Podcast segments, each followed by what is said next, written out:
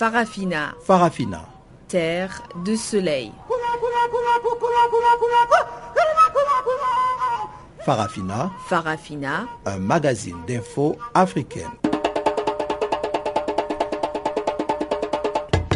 Présentation Juliette Ilando. Bonsoir à tous et à toutes et c'est un réel plaisir de vous retrouver une fois de plus pendant au moins 55 minutes pour les nouvelles africaines sur Channel Africa, la voix de la renaissance africaine. Cyclé assure la mise en onde de cette édition d'information dont voici les principaux titres.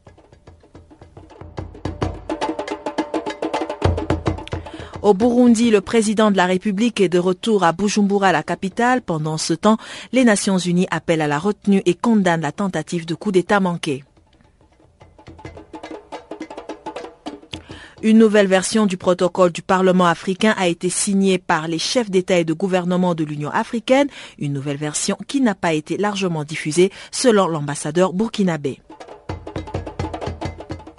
Au Niger, la Cour constitutionnelle a reçu ce vendredi les serments sur l'honneur du président et du vice-président de la Commission électorale nationale indépendante, CENI, chargé de conduire le processus électoral dans ce pays. Voilà donc pour les titres et nous allons à présent retrouver Guillaume Cabissoso pour le bulletin d'actualité.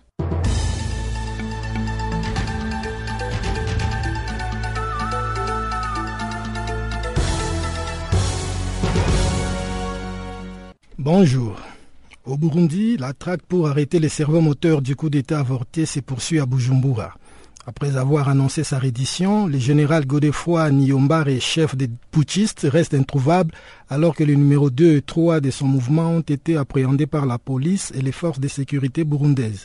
Selon un officier supérieur de la police burundaise, il aurait pris la fuite dans le quartier Kibenga du sud-ouest de la capitale Bujumbura.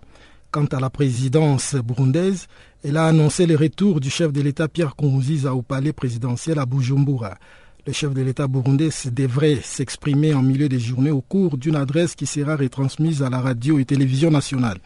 C'est dans ces contextes que la société civile au Burundi a encore appelé vendredi à reprendre les manifestations contre un troisième mandat du président Pierre Nkurunziza. Par ailleurs, le haut commissaire de l'ONU pour les réfugiés a exprimé son inquiétude suite à la fuite massive des Burundais dans les pays voisins. Selon un bilan fourni par le HCR, on dénombre à l'heure actuelle quelques 105 000 personnes qui se sont réfugiées dans les pays voisins depuis le début des troubles préélectoraux au Burundi. En Centrafrique, quelques 350 enfants soldats, dont plusieurs âgés de moins de 20 ans, ont été libérés jeudi par des groupes armés centrafricains. Cette relaxe est la conséquence d'un accord signé entre l'ex-rébellion Seleka et les miliciens anti-Balaka avec l'UNICEF. Après deux ans d'intenses combats, la libération des enfants par ces groupes est un véritable pas vers la paix, s'est réjoui les représentants Bangui du Fonds des Nations Unies pour l'enfance, Mohamed Malik Fall. Les enfants ont été relâchés au cours des cérémonies distinctes intervenues près de la ville de Bambari dans l'est du pays. Il s'agit de la plus grande libération d'enfants associés aux groupes armés en République centrafricaine depuis que les violences ont éclaté en 2012. D'après l'UNICEF, entre 6 000 et 10 000 enfants seraient intégrés dans les différents groupes armés et rébellions qui sévissent depuis des années en Centrafrique en marge du forum de Bangui tenu la semaine dernière pour tenter de trouver une issue à la crise centrafricaine, les chefs des huit groupes armés s'étaient engagés à relâcher plusieurs milliers d'enfants soldats ainsi qu'à cesser leur recrutement. C'est maintenant chose faite. Au Burkina Faso, accueil populaire pour Mariam Sankara. L'épouse de l'ex-président burkinabé assassiné est rentrée au Burkina Faso jeudi après 20 ans d'exil en France. À son arrivée à Ouagadougou, Mariam Sankara a été accueillie dans une liesse populaire. Il s'agit de sa deuxième visite au Burkina Faso depuis l'assassinat de son mari en 1987, car elle était déjà retournée dans son pays pour s'incliner sur la tombe de son feu mari à l'occasion du 20e anniversaire de son assassinat.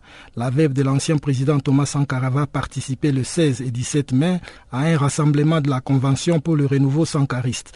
Au cours de cette rencontre, les héritiers politiques du père de la révolution burkinabé vont choisir leur candidat pour la présidentielle d'octobre prochain. Mariam Sankara devrait ensuite être auditionnée lundi 18 mai par la justice dans le cadre de l'instruction sur l'assassinat de Thomas Sankara. L'enquête sur l'assassinat de l'ancien président a été récemment ouverte par le régime de transition burkinabé après deux décennies de blocage. En RDC, Évariste Bochab démissionne du secrétariat général du PPRD. Le secrétaire général du PPRD a indiqué jeudi à Kinshasa qu'il abandonnait ses fonctions au sein du parti pour mieux se consacrer aux charges de l'État au sein du gouvernement. La nouvelle a été annoncée à l'ouverture du congrès extraordinaire du parti présidentiel qui se tient du 14 au 15 mai à Kinshasa. Dans son discours, Évariste Bochab a déclaré qu'à travers sa démission, il entendait laisser la place à une nouvelle équipe qui devra prochainement gérer au quotidien le PPRD en tenant compte des résolutions qui sortiront de ces congrès. Il a aussi demandé pardon à certains de ses collaborateurs qu'il aurait offensés tout au long des sept ans de son mandat. Ces congrès devaient faire un état de lieu du parti, mais surtout discuter sur les enjeux électoraux et définir les perspectives d'avenir du PPRD. Présent à ses assises, le Premier ministre Matata Mpoyo est revenu sur quelques réalisations de son gouvernement en faveur du développement de la RD Congo. Le dernier congrès du PPRD avait eu lieu en 2011. À sa clôture, il avait investi Joseph Kabila candidat pour l'élection présidentielle de novembre de la même année.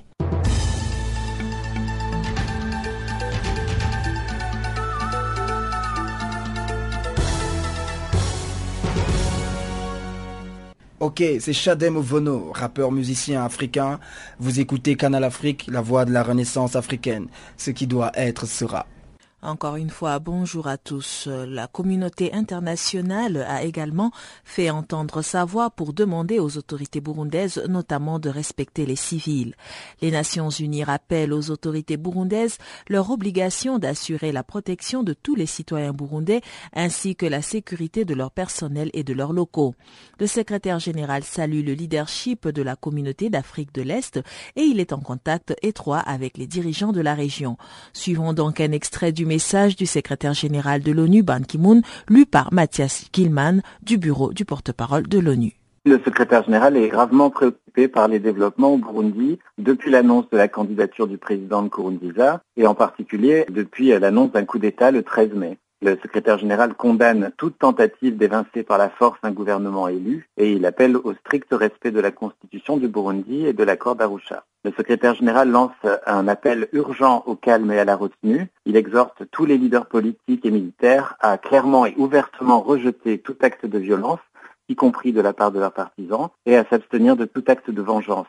Euh, le secrétaire général souligne aussi que toute personne ayant commis ou ayant donné l'ordre de commettre des violations des droits de l'homme sera tenue pour responsable. Et à cet égard, il est persuadé que le Conseil de sécurité examinera les différentes mesures à sa disposition lors de l'examen de la situation au Burundi, y compris pour en établir les responsabilités. Les Nations Unies rappellent aux autorités burundaises leur obligation d'assurer la protection de tous les citoyens burundais, ainsi que la sécurité de leur personnel et de leurs locaux. Le secrétaire général salue le leadership de la communauté d'Afrique de l'Est. Il est en contact étroit avec les dirigeants de la région. Et par l'intermédiaire de son envoyé spécial pour la région des Grands Lacs, Saïd Djinit, les Nations Unies continueront à travailler en collaboration avec la CEA, l'Union africaine et d'autres partenaires dans les efforts communs visant à résoudre la crise au Burundi. Ban Ki-moon exhorte également les Burundais à établir un environnement propice à la conduite d'élections inclusives, pacifiques, libres et crédibles dès que possible. Le retour du président Pierre Kourouziza au pouvoir a laissé indifférents certains partisans de l'opposition. En effet, pour Ishi Burundi Alidi, la lutte pour le changement continue même si le coup d'État a été maîtrisé par les forces loyalistes. On l'écoute.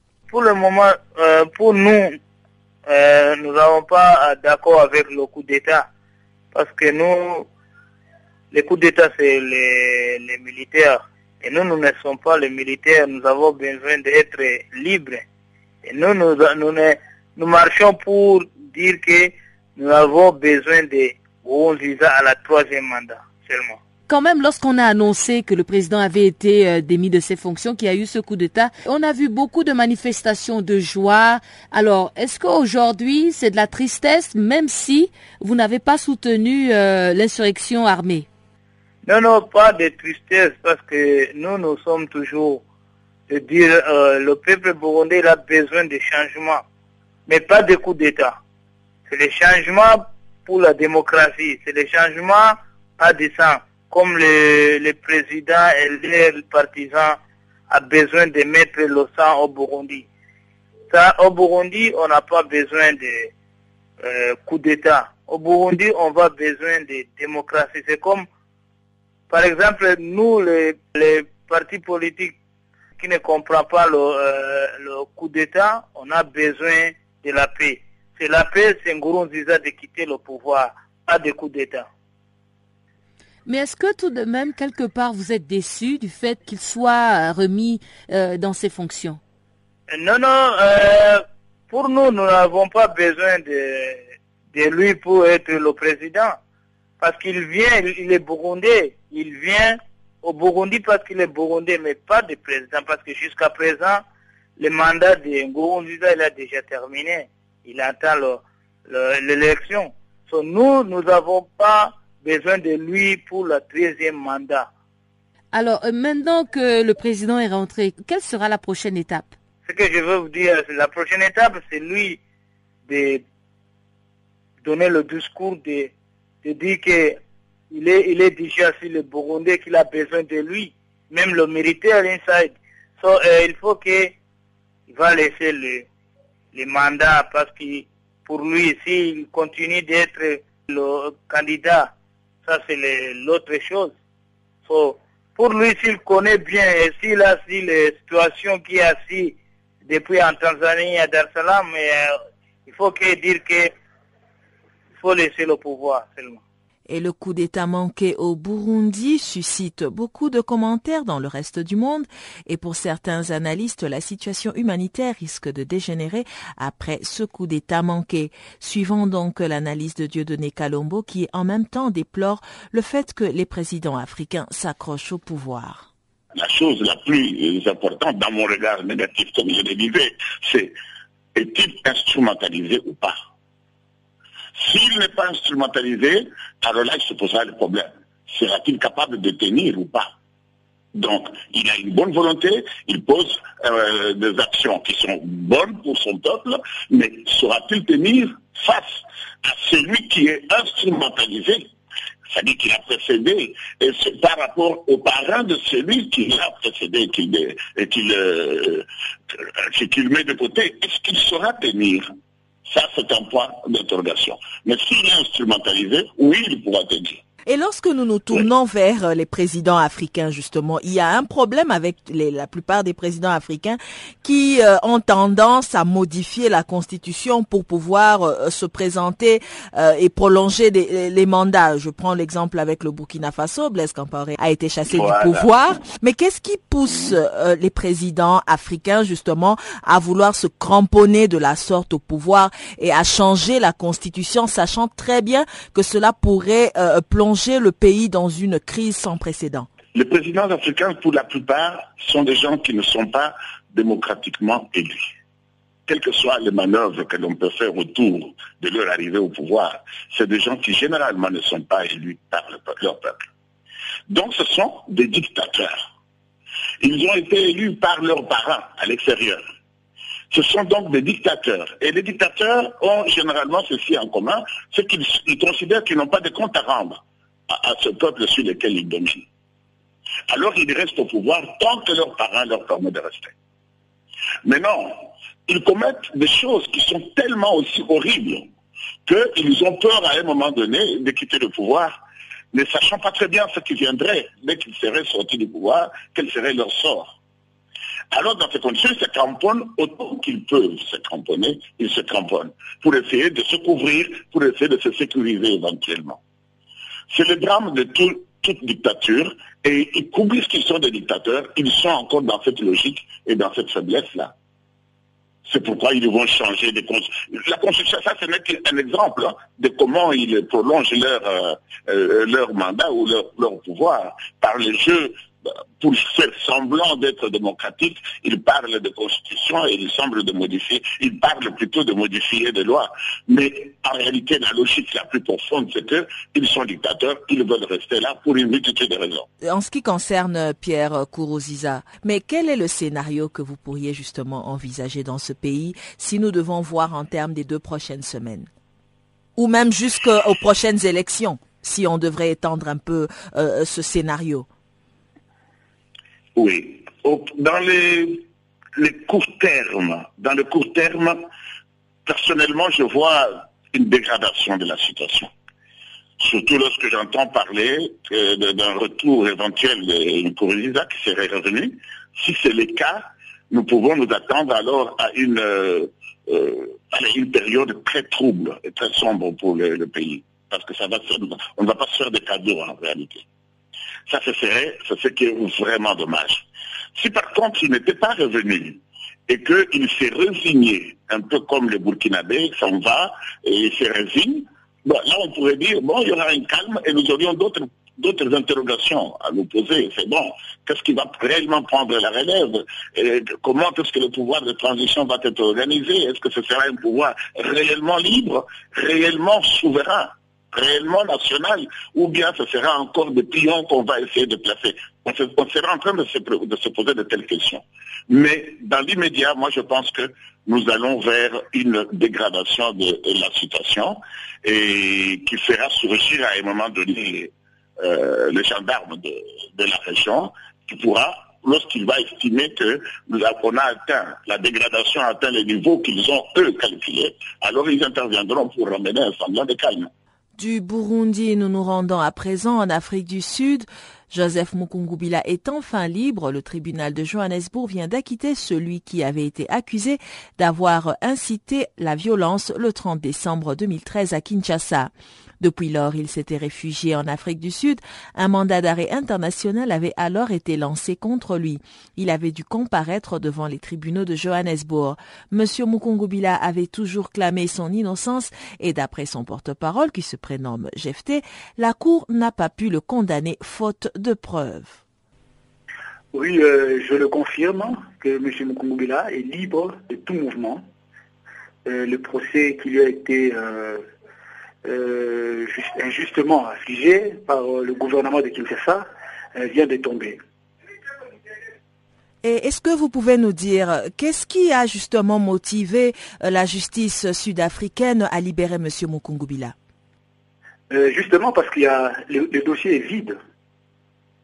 On- le plaignant a, a fait une démarche et qui ne- qui n'encadre pas avec euh, la loi. Vous accusez quelqu'un et vous n'avez pas de preuves. Quand il n'y a pas de preuves, donc, c'est que l'accusé est libre. Et si nous devons justement revenir sur ce sur quoi euh, euh, M. Mukungubila avait été justement accusé, est-ce que nous pouvons revenir euh, quelques semaines ou quelques mois en arrière? Que lui reprochait-on exactement? Voilà, euh, madame, c'est c'est vraiment malheureux parce que si euh, les gens parlent de la démocratie et ne savent pas euh, faire de cette démocratie une, une loi qui va faire marcher un pays, c'est vraiment désolant. Le prophète Joseph Mukungubila, selon la loi de notre constitution, numéro 64, lui permet, quand il y a quelque chose qui ne va pas dans le pays, d'agir, selon notre constitution. Le prophète a écrit deux lettres, le 5 décembre et le 28 décembre euh, 2013. C'est suite à ces lettres-là que le, le gouvernement de Kinshasa, par euh, euh, son président, va envoyer une élite, euh, militaire pour venir tuer, massacrer les gens dans la parcelle du prophète Mukungubila. C'est justement ces deux lettres-là qui a poussé le gouvernement à massacrer les gens. Et c'est comme ça qu'il va quitter le pays pour venir demander l'asile ici en Afrique du Sud. Je crois que vous, les images, vous les avez vues. Vous avez vu comment les gens qui manifestaient sans armes, à main nue, les gens qui mani- qui manifestaient sans armes ont été massacrés.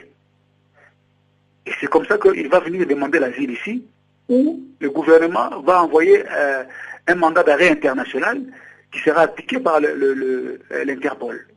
C'est le 15 mai 2000, euh, 2014 que l'Interpol va arrêter le prophète et il sera libéré sous caution ce même jour-là. Et ça fait une année aujourd'hui où on vient maintenant de le libérer et il est libre parce que le dossier est vide. Voilà. Et maintenant qu'il est libre de tout ce mouvement, quelle est la prochaine étape? Que compte-t-il faire à présent? Ben, c'est clair comme l'eau de la source. Le prophète Mukungubila va traduire le sanguinaire, l'homme qui dirige le pays par défi, l'imposteur que vous appelez Joseph Kabila, avec toutes ces morts, plus de 300 morts. Aujourd'hui, on est en train de parler des charniers, des Maluku, Qui sont ces gens-là? Où sont partis les corps des disciples de Joseph Mbongobila De ses compatissants, de ses sympathisants, s'il vous plaît. Où sont partis ces corps-là? Jusqu'aujourd'hui, les ONG, entre autres FIDH, a fait un rapport détaillé. Ces corps-là, les familles sont en train de l'attendre. Où sont partis ces corps Qu'on remette ces corps afin que les familles puissent euh, euh, enterrer dignement leurs enfants? Donc le prophète va entamer la procédure de traduire celui qui est en train de diriger notre pays par défi, qui est en train de tuer les gens tous les jours ici, au suivi de tout le monde. Qui ne sait pas que ce monsieur qui dirige les RDC, c'est un sanguinaire? Qui ne le sait pas? Il l'a démontré le 30 décembre 2013. Vous avez vu ces militaires traîner le corps des gens qui n'avaient pas d'armes. Madame, ils n'avaient pas d'armes. Ça s'est passé au, Pakistan. Vous avez vu, la population est allée jusque dans, le, dans, la chaîne nationale. Aucune personne n'a été tuée.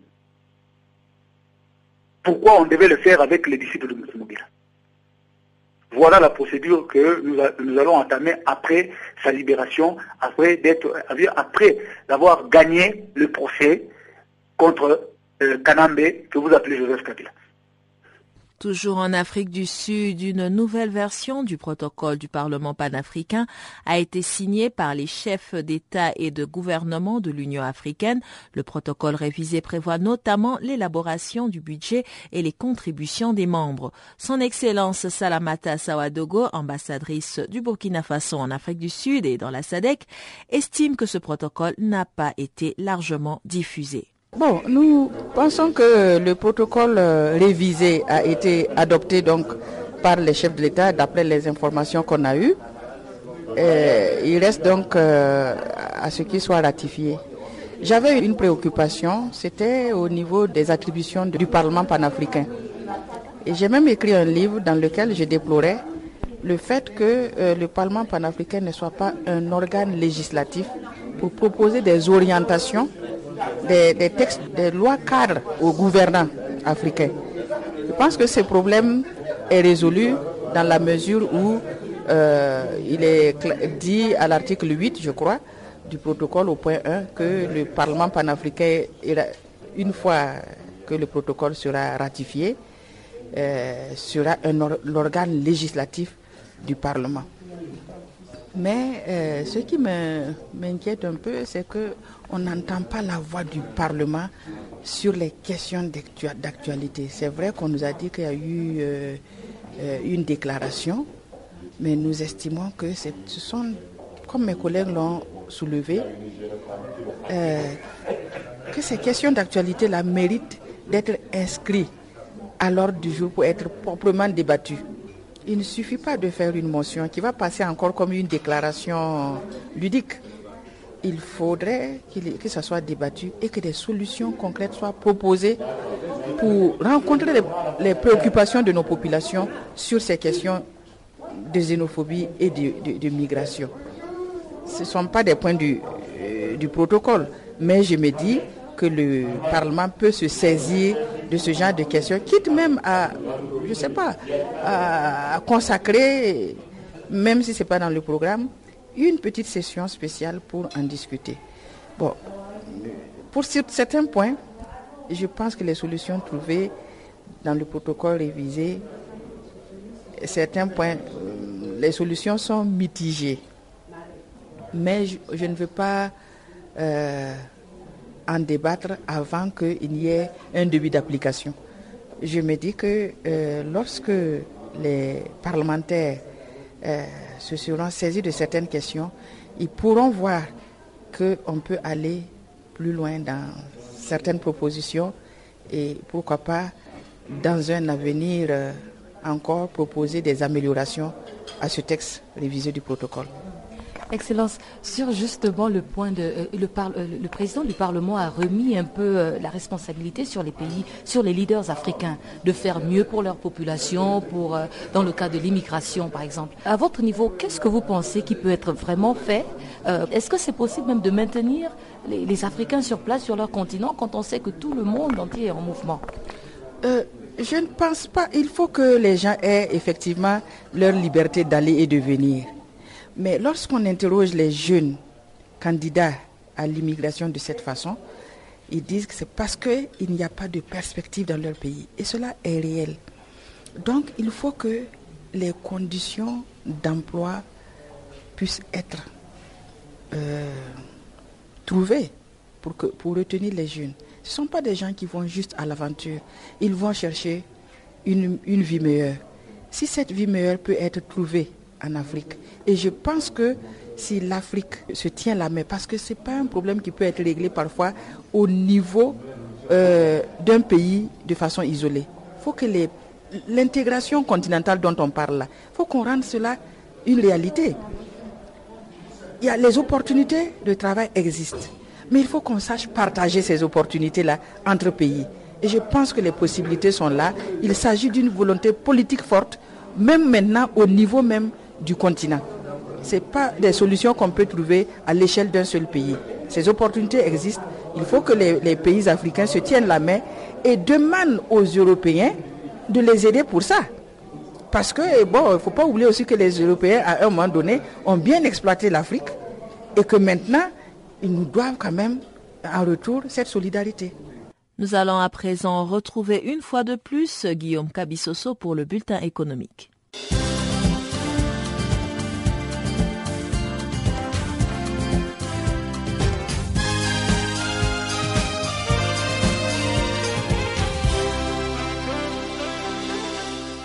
Bonjour et bienvenue à ce bulletin économique sur Canal Afrique. En Afrique du Sud, plusieurs centaines d'habitants de Soweto ont manifesté jeudi pour protester contre la compagnie nationale d'électricité ESCOM. Ils entendaient ainsi protester contre une panne d'électricité de près de 10 heures que plusieurs quartiers de ces townships ont connu vendredi dernier. Selon ESCOM, les townships de Soweto lui doivent près de 300 millions d'euros de factures impayées et la compagnie menace notamment de couper les courants à une vingtaine de communes n'ayant pas payé leurs factures. Elle prévoit d'installer des compteurs prépayés pour ne plus accumuler des factures impayées. Un projet aussitôt rejeté par les habitants du township. ESCOM a du mal à répondre à une demande de plus en plus croissante d'électricité en Afrique du Sud et le pays fait face à d'importantes coupures depuis six mois. Aussi a-t-elle annoncé pour très bientôt une augmentation du prix de l'électricité. Même si à Soweto on soutient que la marche de ce jeudi n'était qu'une façon de dire que la population veuille bien payer pour l'électricité, mais pour un service de qualité, certains habitants ont tenu cependant à rappeler qu'en arrivant au pouvoir en 1994, les gouvernements avaient promis un accès gratuit à l'eau et l'électricité pour tous.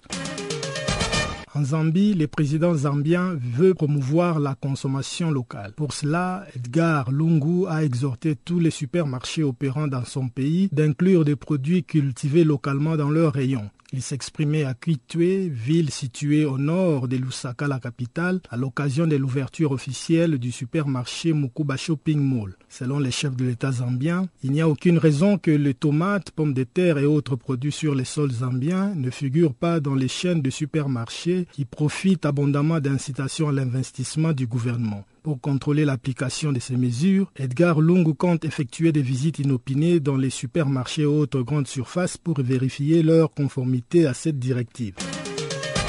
Rendons-nous au Sénégal où Ken Energy a dévoilé ce jeudi son programme d'exploration pour les trois années à venir. Selon des estimations, les réserves de pétrole contenues dans ces blocs au large du Sénégal pourraient dépasser un milliard de barils de brut. L'objectif stratégique clé est donc de maximiser la valeur des actifs à la suite des découvertes importantes faites à l'automne dernier, a indiqué Simon Thompson, directeur général de Ken Energy.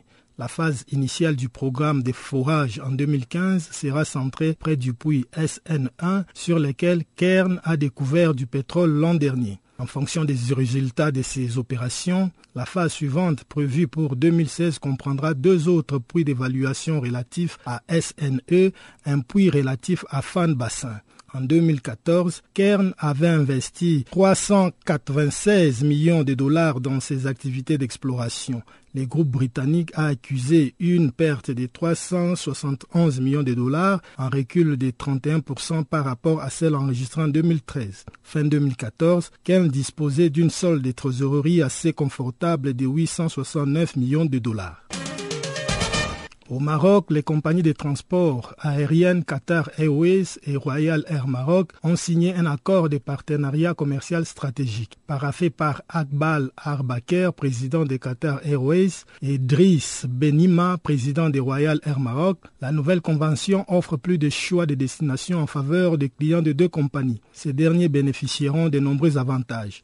Si pour Akbar Al-Bakr, c'est une bonne nouvelle et un gain pour les passagers, de son côté, Driss Benima souligne que cet accord constitue une phase cruciale dans l'histoire de la Royal Air Maroc, puisqu'il permet de mettre en place un pont entre l'Asie et l'Afrique.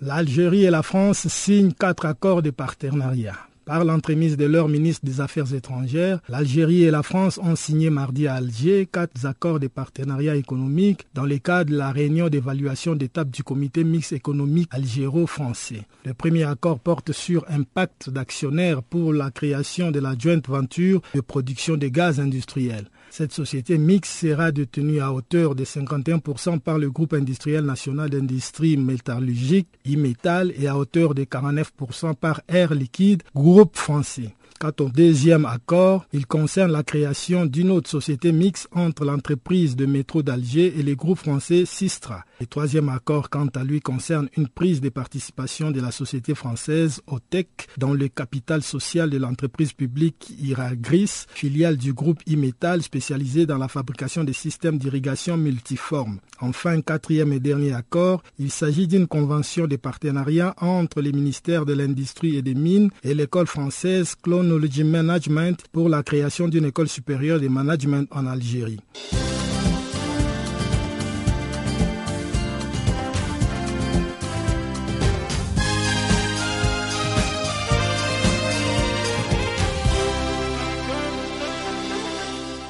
Bonjour à tous, c'est Yvonne Chaka Chaka.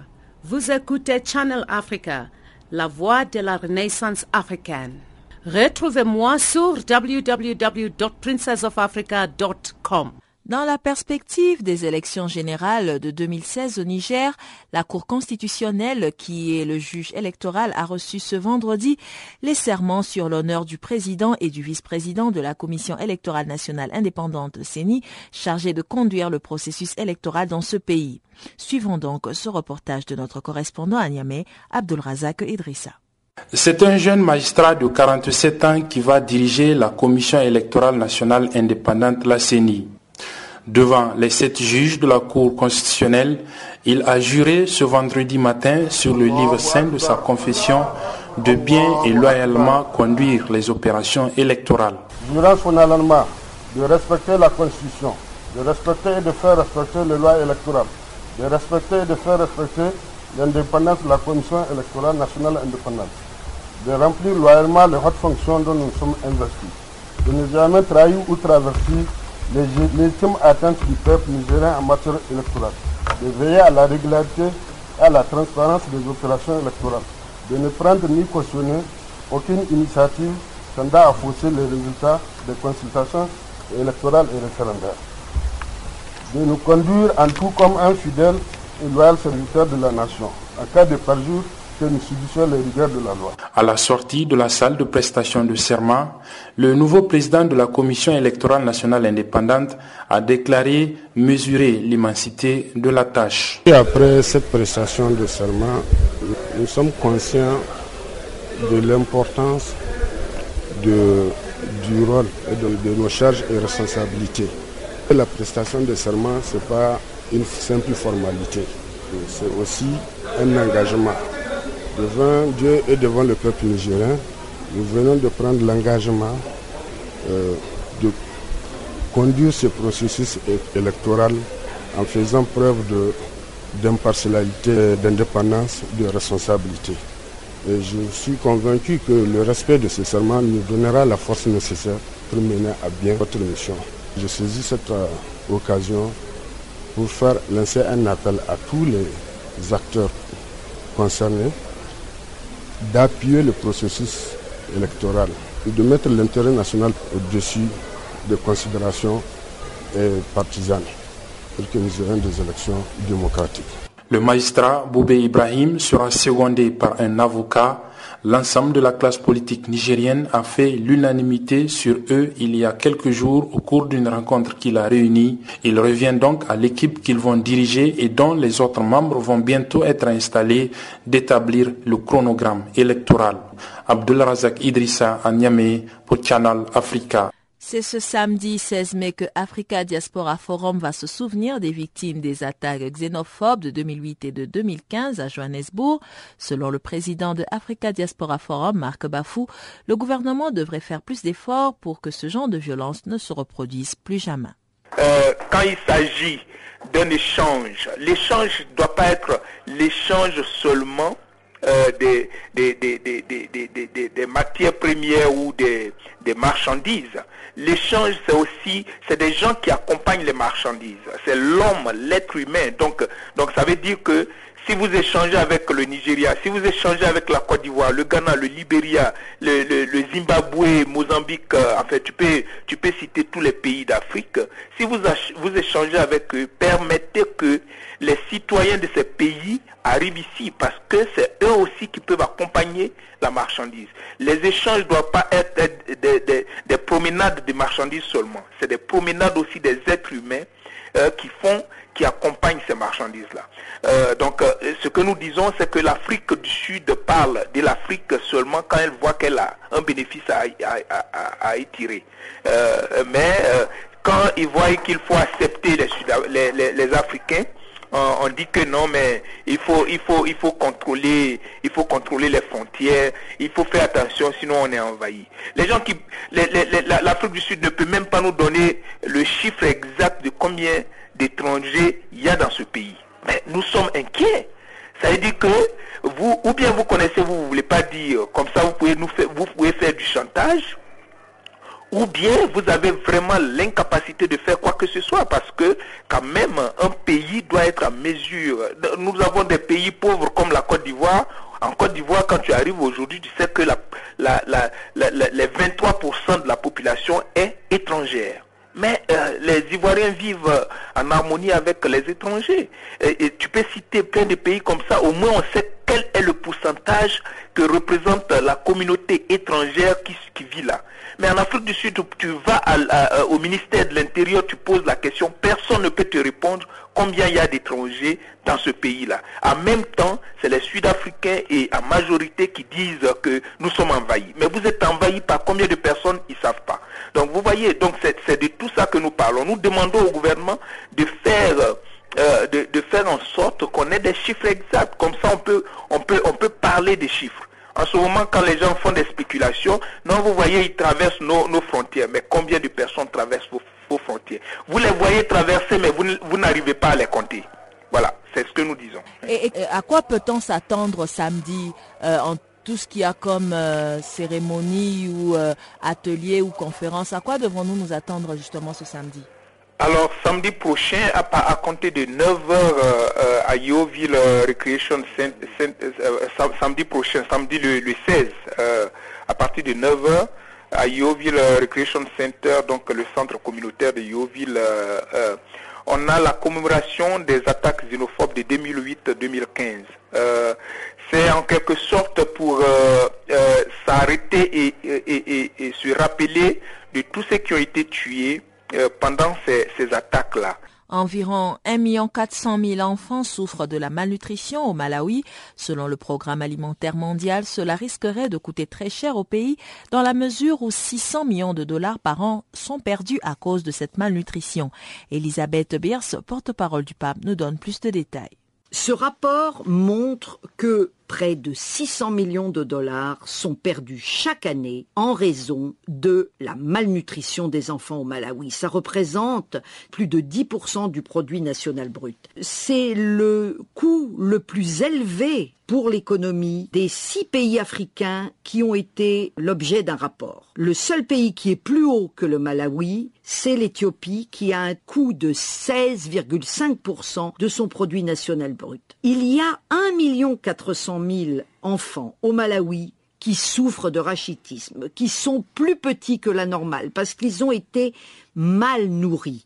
Ça représente 60% de la population adulte au Malawi et le coût économique est énorme. C'est-à-dire que c'est une, un coût important pour le système de santé, pour l'économie et le social également. Cela montre que la nutrition dans les deux premières années est un facteur clé pour l'économie. Si les enfants sont bien nourris dans les deux premières années depuis leur conception, eh bien ce seront des adultes en pleine santé, des adultes dont la force de travail sera excellente. Si y a rachitisme, s'il y a malnutrition, si ces enfants manquent de protéines, de vitamines, eh bien nous aurons des adultes chétifs qui seront incapables de travailler correctement, qui seront malades ou qui, en tant qu'étudiants, laisseront tomber les études. C'est donc un coût pour l'économie. Vous avez des objectifs euh, avec le gouvernement de Malawi de réduire le pourcentage, euh, le taux de rachitisme dans le pays. Vous dites que c'est jusqu'à 60% de la population qui est impliquée par le rachitisme. Et d'ici 25 ans, vous avez un objectif de réduire ce taux jusqu'à 25% de la population. Quand est-ce que vous allez faire euh, atteindre cet objectif?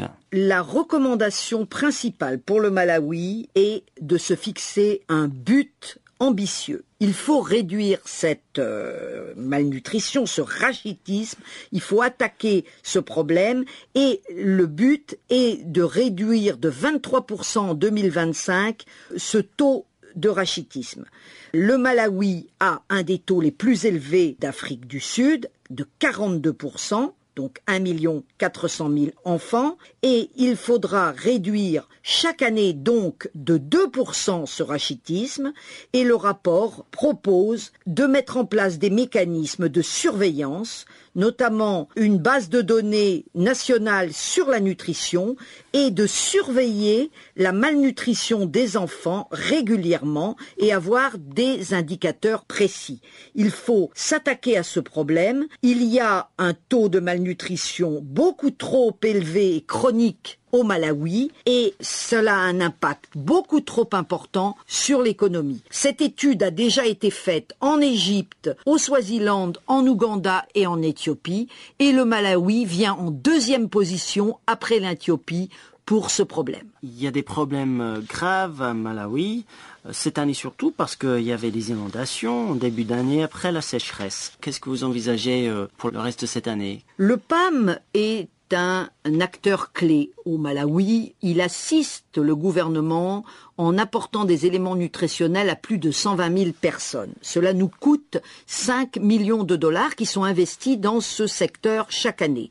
Les inondations ont frappé le sud du pays et ont touché plus de 1 million 100 000 personnes. Ces personnes ont été en majorité déplacées, elles ont dû quitter leur maison. On voit aussi qu'une une grande étendue de terres agricoles restent inondées et sont perdues en raison de ces inondations. Donc on voit également que la sécurité alimentaire a pâti de ces inondations, mais a aussi pâti en mars dernier d'une sécheresse à certains endroits qui a terriblement affecté les récoltes. On constate cette année une baisse de 28% de la production de maïs dans le pays, ce qui va encore pousser les personnes les plus pauvres au Malawi dans l'insécurité alimentaire et qui risque de poser des problèmes pendant la saison de soudure et les foyers les plus pauvres sont les plus vulnérables. Et enfin, ce vendredi 15 mai, c'est la journée internationale de la famille, une occasion de mieux faire connaître les questions relatives à la famille ainsi que le processus socio, économique et démographique qui affecte les familles.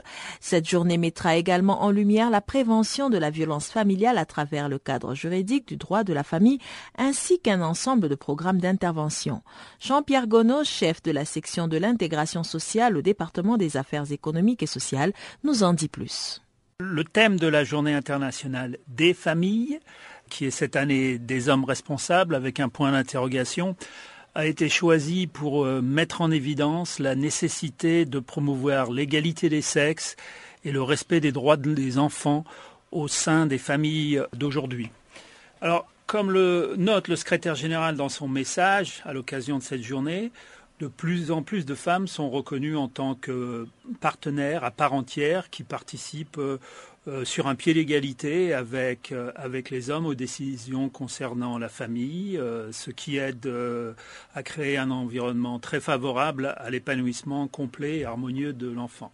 Donc oui, il y a des progrès. Malheureusement, et malgré d'indéniables progrès, dans trop de pays, les normes sociales, les politiques publiques et même le droit de la famille tolèrent et souvent justifient des pratiques discriminatoires, euh, voire de, de violence et d'abus à l'égard des femmes et font euh, très peu de cas euh, des droits de l'enfant. L'objectif de cette journée est donc de dire clairement que de telles lois et de telles pratiques discriminatoires n'ont aujourd'hui absolument plus leur place dans la société, dans aucune société, et de manifester l'engagement de la communauté des nations pour y mettre fin.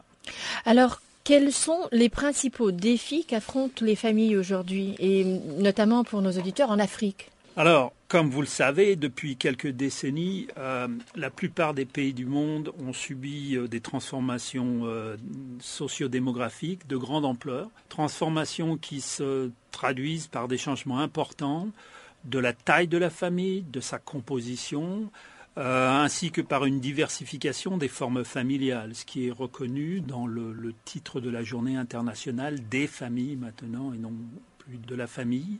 L'urbanisation rapide, euh, la, croissance économique ici ou ailleurs, la permanence de la pauvreté d'une génération euh, à une autre ont aussi des conséquences sur la vie, sur les activités des membres et le rôle des membres de la famille. Alors, face à l'ampleur de ces changements qui sont parfois très très profonds, euh, les normes sociales, les normes juridiques restent souvent en retrait et on peine à s'adapter. Et dans nombre de pays, le droit de la famille demeure le reflet des structures euh, patriarcales traditionnelles ainsi que du rôle subordonné de la femme euh, à la fois dans la famille et dans la société. Par exemple, les lois et pratiques régissant le mariage des enfants, des très jeunes filles, euh, la dot, la propriété, la transmission des biens, la dissolution des mariages, la garde des enfants euh, sont trop souvent une source de discrimination à l'égard des femmes. Et dans de nombreux pays, les femmes et les enfants ne sont même pas protégés contre les abus et la violence dans le cadre de la famille. Alors l'Afrique,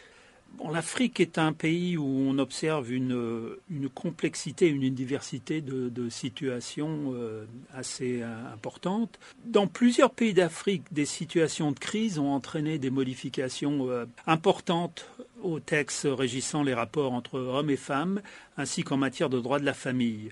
C'est le cas des pays très affectés par l'épidémie de sida, qui a conduit à la reconnaissance de fait des, familles monoparentales, des familles dont les chefs sont les grands-parents ou même les, familles où le chef est un enfant. Des changements euh, similaires ont aussi été observés à la suite du génocide au Rwanda, des guerres civiles euh, au Libéria et au Sierra Leone, ainsi qu'à la suite de l'abolition du régime d'apartheid en Afrique du Sud. On observe aussi, ça et là en Afrique, de fortes résistances au changement dans un contexte, je dirais, de pluralité de normes. On a à la fois une coexistence d'instruments régionaux des droits de l'homme qui sont relativement récents, des codes de la famille nationaux qui sont encore souvent euh, hérités de la période coloniale et qui sont tout entiers centrés sur la famille nucléaire, ne reconnaissent pas la famille étendue, ainsi que tout un système de droits coutumiers ou religieux.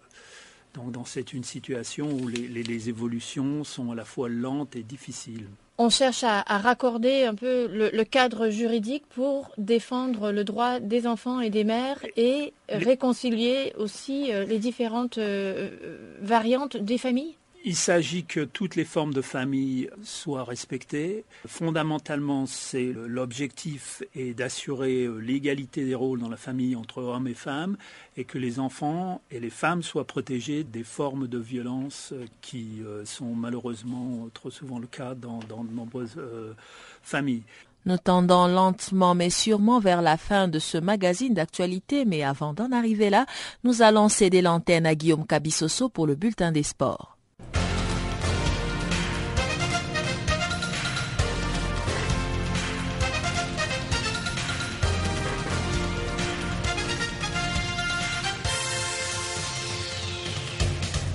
Bonjour et bienvenue à ce bulletin des sports sur Canal Afrique. En football, le week-end sera dominé par les huitièmes de finale bis de la Coupe de la Confédération. Quatre rencontres sont au programme ce vendredi sur un total de huit matchs qui sont prévus pour se jouer ce week-end.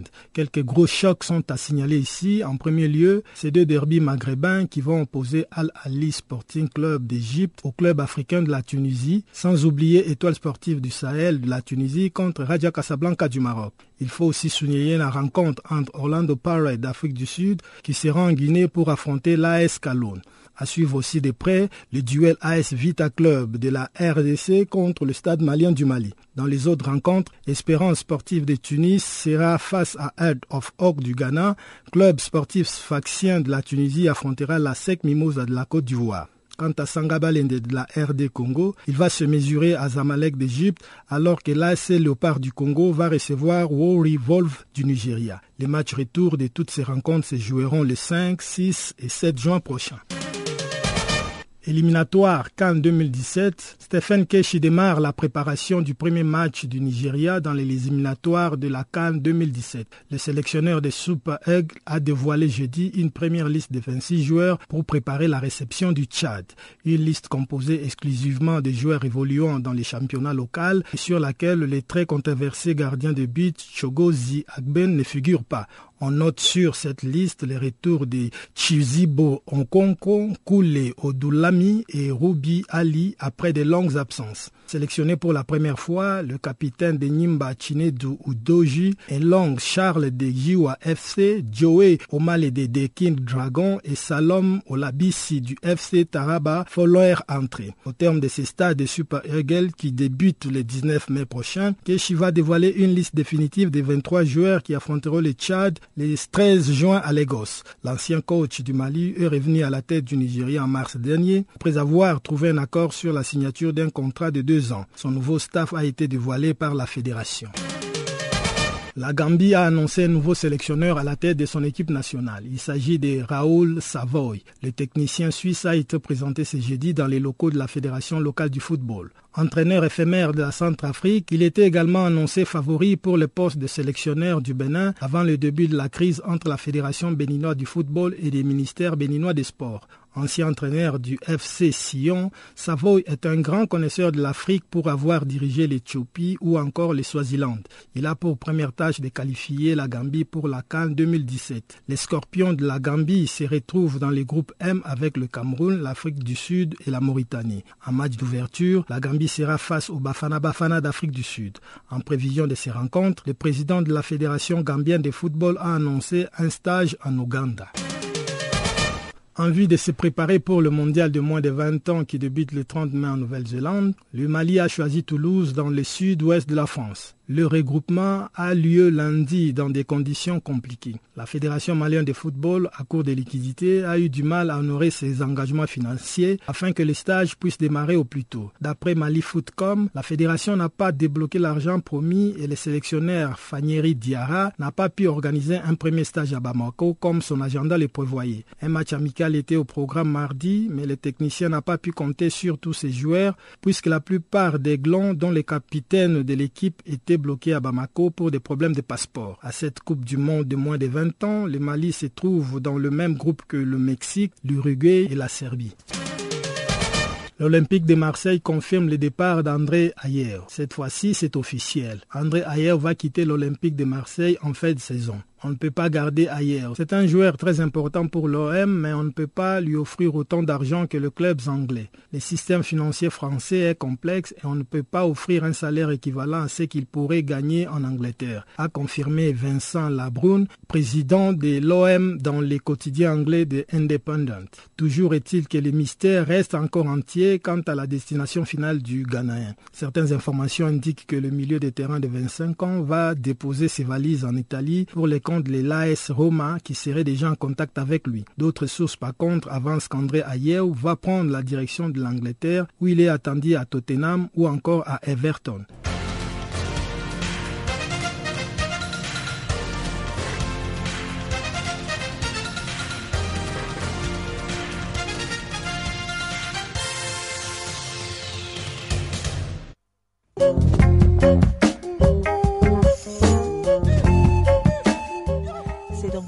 Que s'achève ce magazine d'actualité. Nous vous remercions de l'avoir suivi.